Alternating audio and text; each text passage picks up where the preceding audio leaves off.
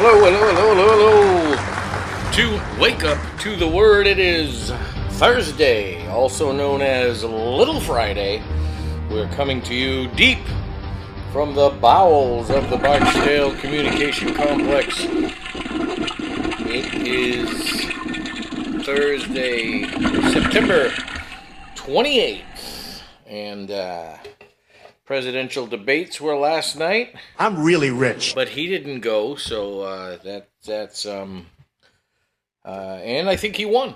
I think he won the debate. Uh, if you watched any of it, it was uh, uh, basically a playground argument. So, uh, all right, enough about that. The uh, coffee of the afternoon is because it is afternoon. It is not morning.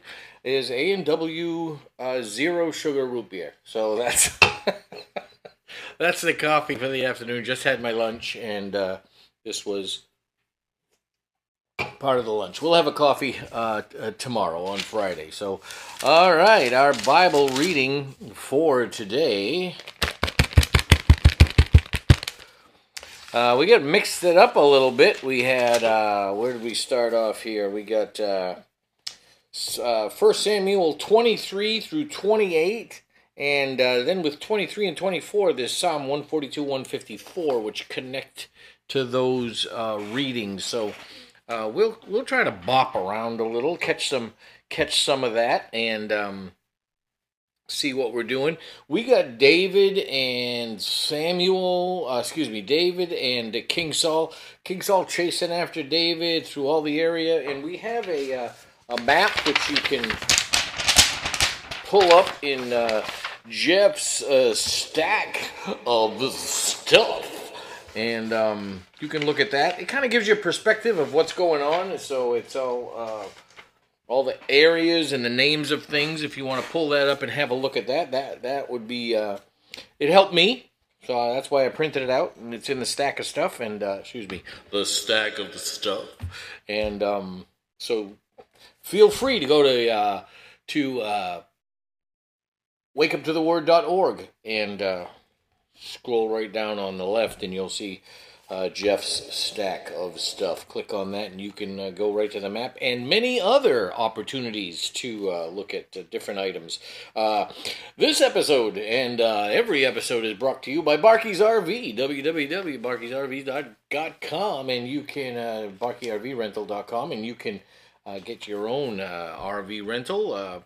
Find yourself a local spot in a camp, a uh, RV park or a state park, and uh, we'll deliver it, set it up, get it all ready for you to go, and you can have a nice camping days of camping, and then I'll even come pick it up after we're done. So. Uh, you don't have to tow anything. You don't have to worry about all of that. We take care of it all. Barky's RV rental.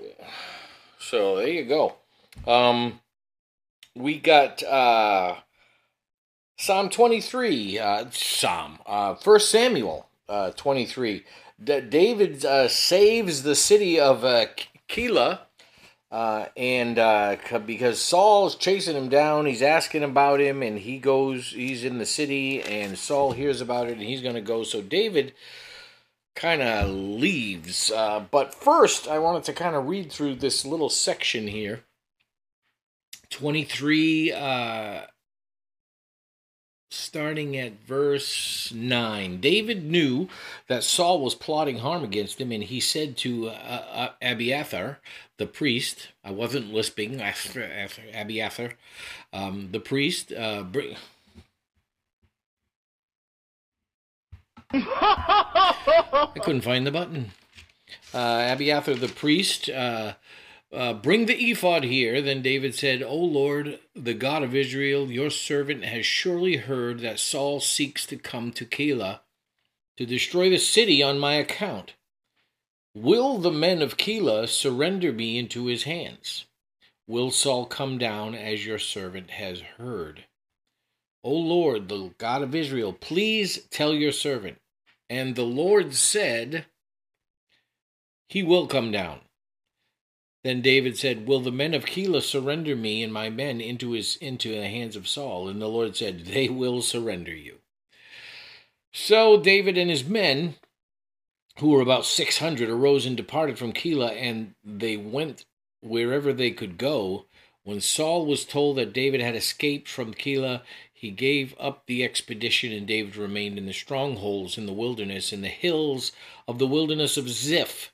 And Saul sought him every day, but God did not give him over to his hand. So that's where the map comes in. You'll be able to see the wilderness of Ziph on that map. But also, I made a note here because the question that David asked God,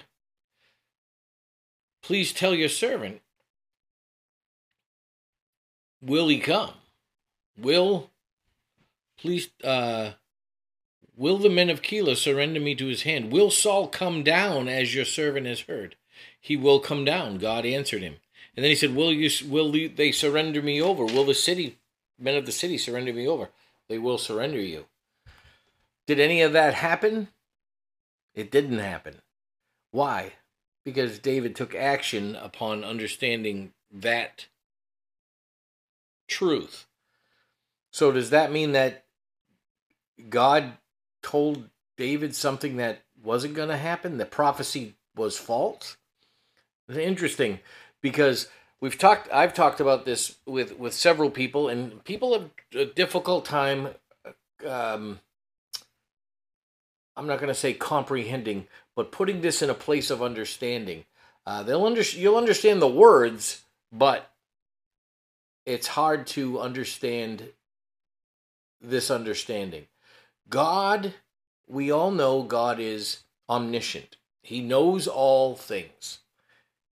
See, but here's when you know all things, you don't just know all things actual. To know all things means you know all things possible as well as actual. So to be all knowing means you know all the possible outcomes for every possible decision in every possible scenario. And you know what the actual outcome will be. And this is difficult for a lot of people to grasp when it comes to God. And it shouldn't be easy because God is God and I am not. God is God and you are not. So if we could fully grasp all that God is, we'd be God. We can't possibly grasp it, but we can get words to get an understanding of it, a limited understanding of it. But God knows all things actual and possible. He knows every option of every action. Imagine how far that could go out. Because we also know that God was going to destroy Nineveh. But he sent Jonah. He, he prophesied that he would destroy Nineveh. But Jonah went and gave them the gospel. They repented, and he didn't destroy Nineveh because of the gospel. So was the prophecy wrong? No. God fully had a full intention understanding what all the possibilities are and knowing what the actual possibility is. Without David, without Jonah understanding what God's intent was, would he have gone? He was told to go, he went the other way. There's a whole plan a decision making plan, all of the possible outcomes that God is working through when he gives information. This is this is a can of worms that is, is virtually impossible to to pull pull out of the fire. Uh, if you're a Marvel fan, I'm a Marvel fan. Uh, not the comic books. I like the movies. I did read the comic books when I was a kid, but I grew up um, uh, a little bit, mostly. Um, but um, in in uh, the End Games uh, movie, uh, Doctor Strange goes into this scene where he is going through seeing all the possible outcomes. And he comes to the understanding there's only one way to win. There's only one way to defeat. Uh, um, what's his face having a mental block on the name. There's only one way to defeat the guy. Um, And so that's when he gives up his stone, his infinity stone. So there's only, it was only one way, and he had to give it up.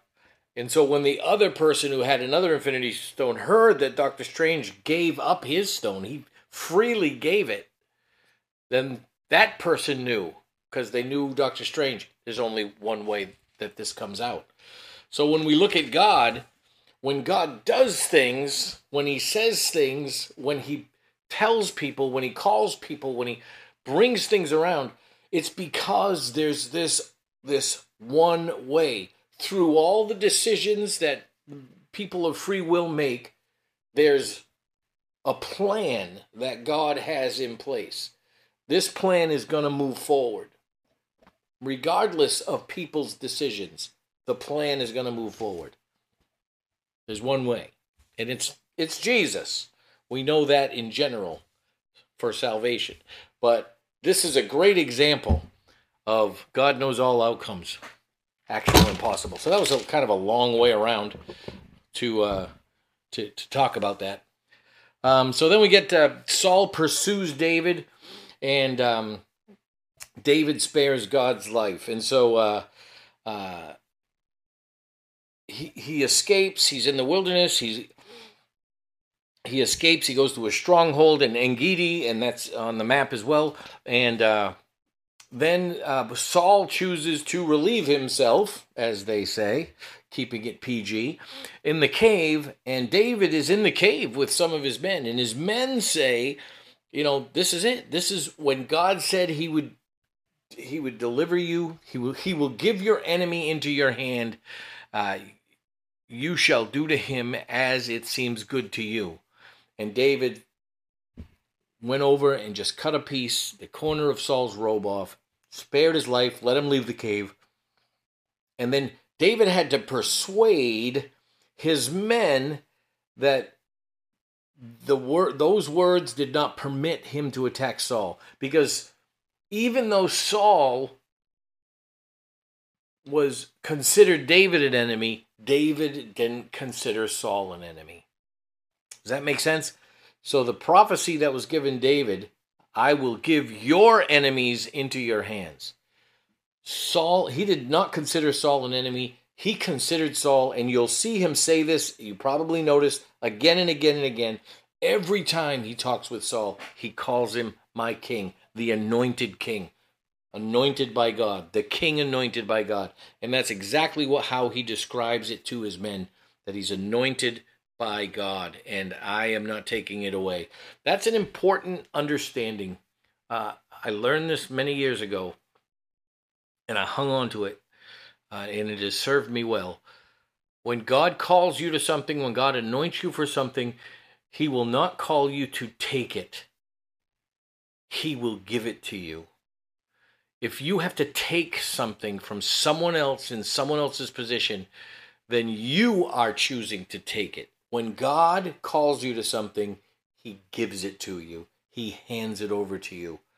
It's handed to you by God or through His people. It's not taken. You don't go and take a position, a post, a, a, a place of spiritual leadership. You wait for God to give it to you. If you have to take it, then I don't believe it's of God. David understood this. He waited until God was going to give it to him. It was going to be handed to him because he was anointed and called. And when you understand that, that's how you operate. So as soon as David had um, uh, he finished speaking, and uh, and then he he comes out of the cave. He tells Saul. He, he confronts Saul, tells him, "I could have killed you, but I didn't." He says, "My Lord, my God," and and uh, there's uh, uh, is that your voice, David?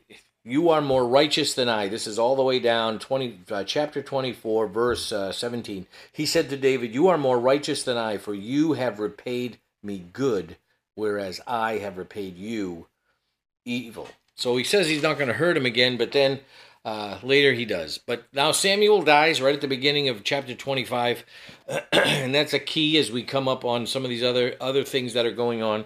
So um, we got uh, 23 and 24. Now we can go to the Psalm. Psalm 142 is a psalm of uh, where David, it says right at the beginning, uh, when I was in the cave, a prayer with my voice I cried out loud. With my voice I plead for mercy to the Lord. I pour out my complaint before him. I tell my trouble before him.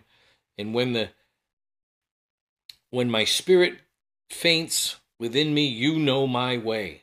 So this is a psalm. He's crying out, and he says, uh, "Bring out of prison that I uh, let's see, uh, deliver me from my persecutors, for they are too strong for me. Bring me out of prison that I may give thanks to your name. The righteous will surround me, for you deal bountifully with me. So he's always trusting in God. And the next one was Psalm 54. Psalm 54, where are you? Some of you are old enough to understand what I am singing there. Um, uh, so this is uh, from Psalm 1, uh, matches up with uh, 1 Samuel 124 and it says uh, when when the Ziphites went and told Saul, uh, "Is not David hiding among us?"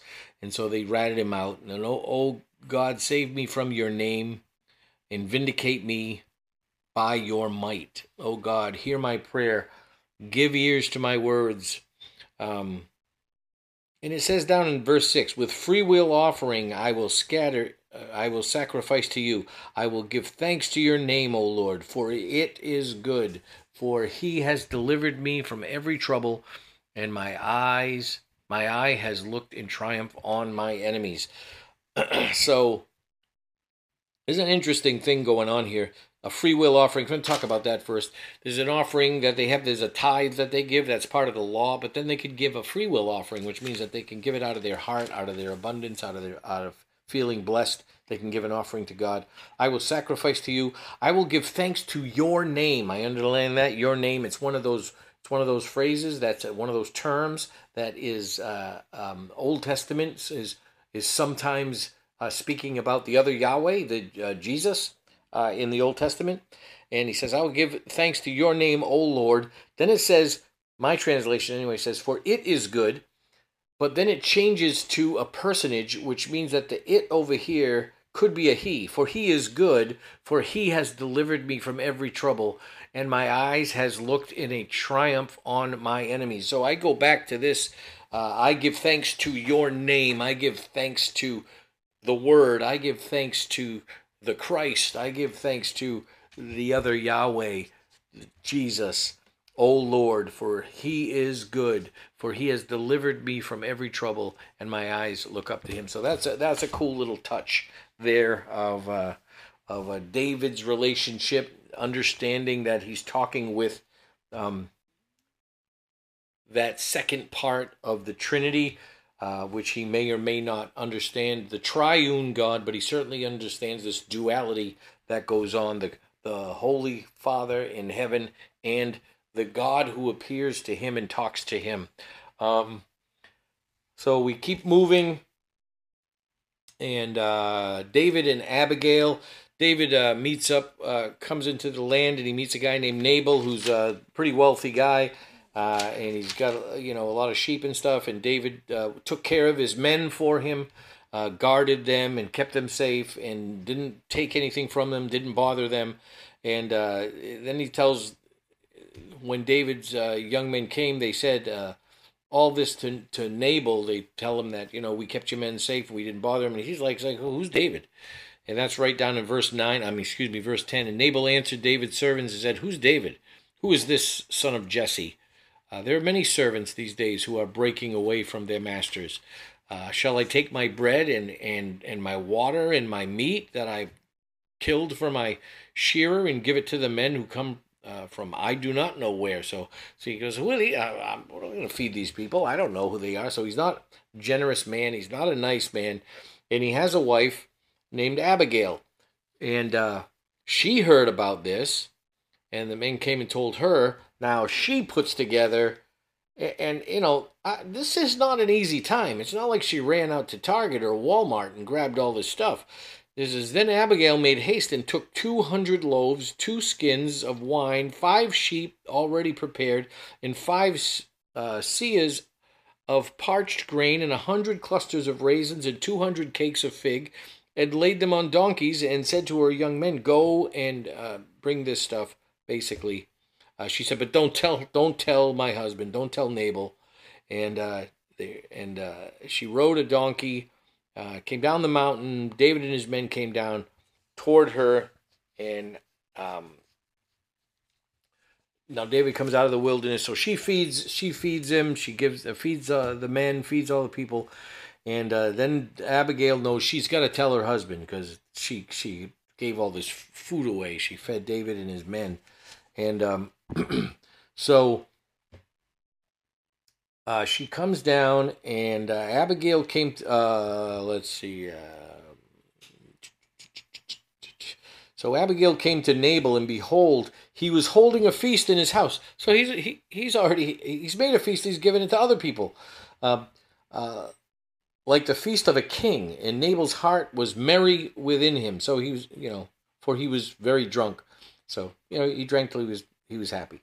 So so she told him nothing at all until the morning light. In the morning, when the wine had gone out of him, his wife told him these things, and his heart died within him and he became as a stone. So basically, he had a massive heart attack and was non functional. And 10 days later, the Lord struck him and he died.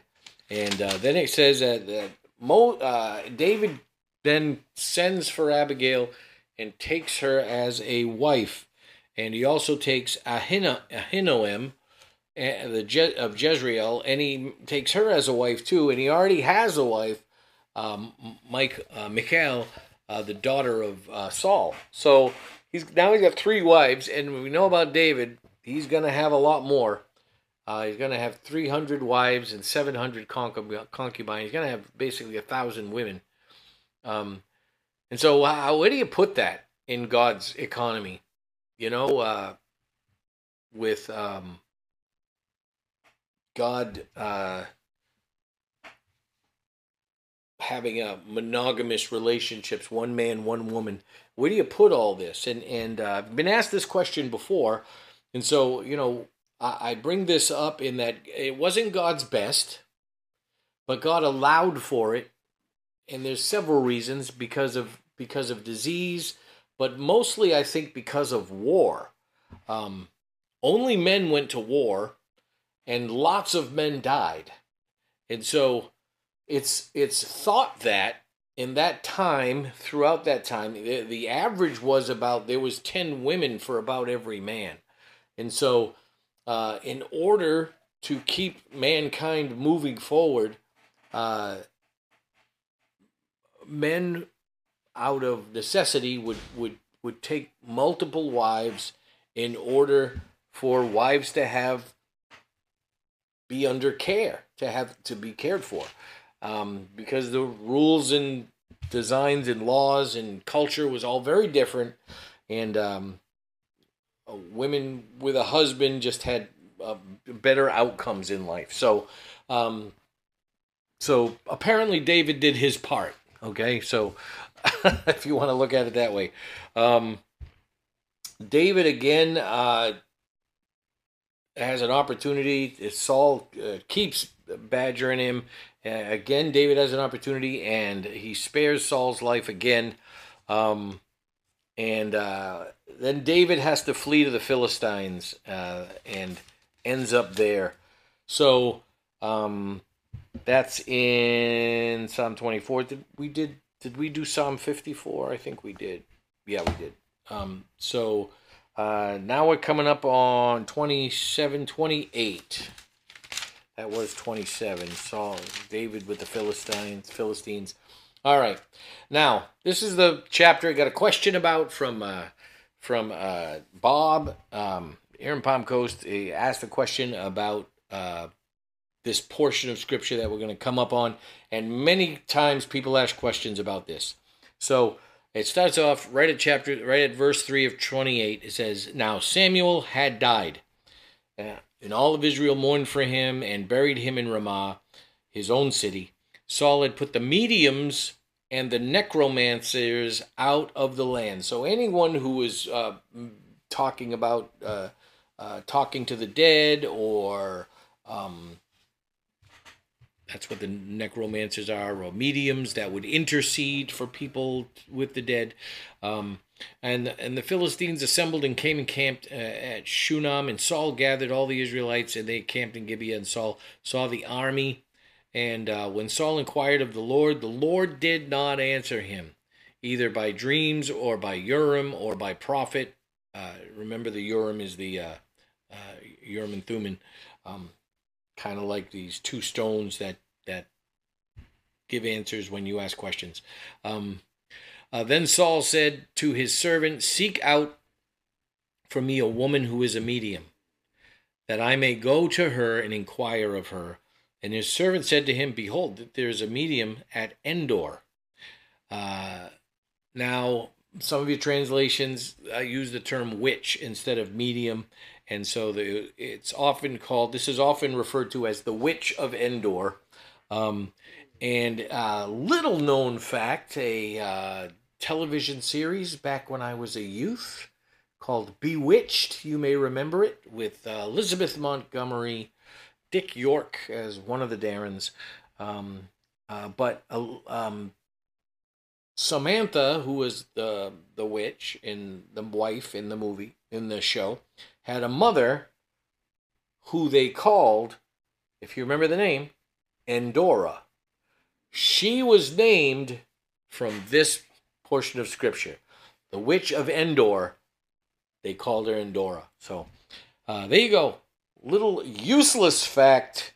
So uh, it's okay. It's all right. You, you, you are very welcome. Not a problem.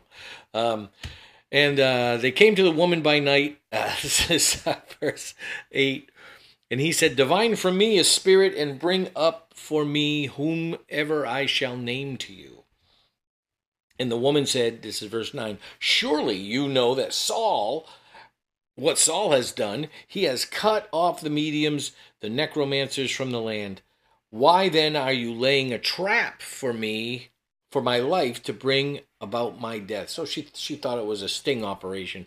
But Saul swore to her by the Lord as the Lord lives, no punishment shall come upon you for this thing. So he, God's not even talking to him. He's distant from God, yet he's swearing by the Lord. How many people do you know that have nothing to do with God say, I swear to God, I swear to God, it's true, I swear to God? Same kind of thing. Saul's not living for God, he's not seeking after God, he's actually rebelled against God and God is not talking to him, yet he's still using that name. So uh, then the woman said, Whom shall I bring up for you? Uh, he said, Bring up Samuel for me. When the woman saw Samuel, she cried out with a loud voice, and the woman said to Saul, Why have you deceived me? You are Saul. The king said to her, Do not be afraid. What do you see? And the woman said to Saul, I see a God, an Elohim, coming up out of the earth.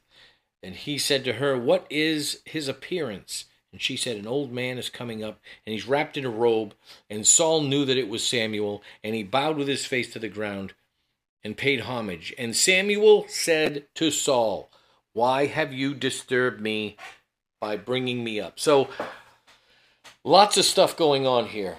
So the the the woman is called upon, the medium, the witch, whatever, the necromancer, whatever you want to call it. They refer to her as a medium in my my uh, translation ESV, and um, but she brings actually brings somebody up, a spirit up, and she screams. So to me, she's surprised that this actually occurs. She's surprised at this, and uh, which tells me she probably was fake most of the time. Uh, but what she does recognize, seemingly, she recognizes, she sees that it's a spiritual realm because she uses the term Elohim. I see an Elohim coming out of the earth. And, and it's kind of a plural word too. So, so I see Elohims coming out of the earth. This makes it singular, but it's perhaps she saw more than one, but she definitely spoke with one. How did she know that that was Saul? all of a sudden she has this revelation. So God's doing something here. It doesn't tell us that Saul told him. I mean, Samuel told him. It doesn't say that anybody says anything. All that's recorded is she realizes, she now knows that it's Saul. And, um, and, and Samuel comes. Now, is the question usually is, is this really Samuel? Uh, I didn't think you could cross over from there to here.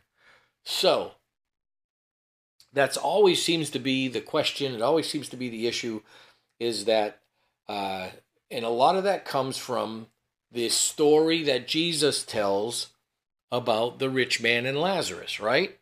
There's a chasm between here and there that I cannot cross. And uh, so it doesn't mean that it's absolutely impossible, but the rich man could not cross it. So there is a chasm. But we do know that it's happened, it happens again later. And uh, if you don't know what I'm talking about, uh, there's two people that appear with Jesus at the Transfiguration. One of them was taken up in a whirlwind and did not die, but the other one did die. Moses died, but he was with Jesus at the Transfiguration. So it does happen. He can bring someone who has died to the earth, can cross over. Jesus can make exceptions. God can make exceptions when it suits his purposes. So I believe, just because of the information given, this is all we have to go on, this is actually Samuel who has crossed over the chasm and he's talking with Saul. So what does he tell Saul? Exactly what he told him when he was alive. You're done. You are done.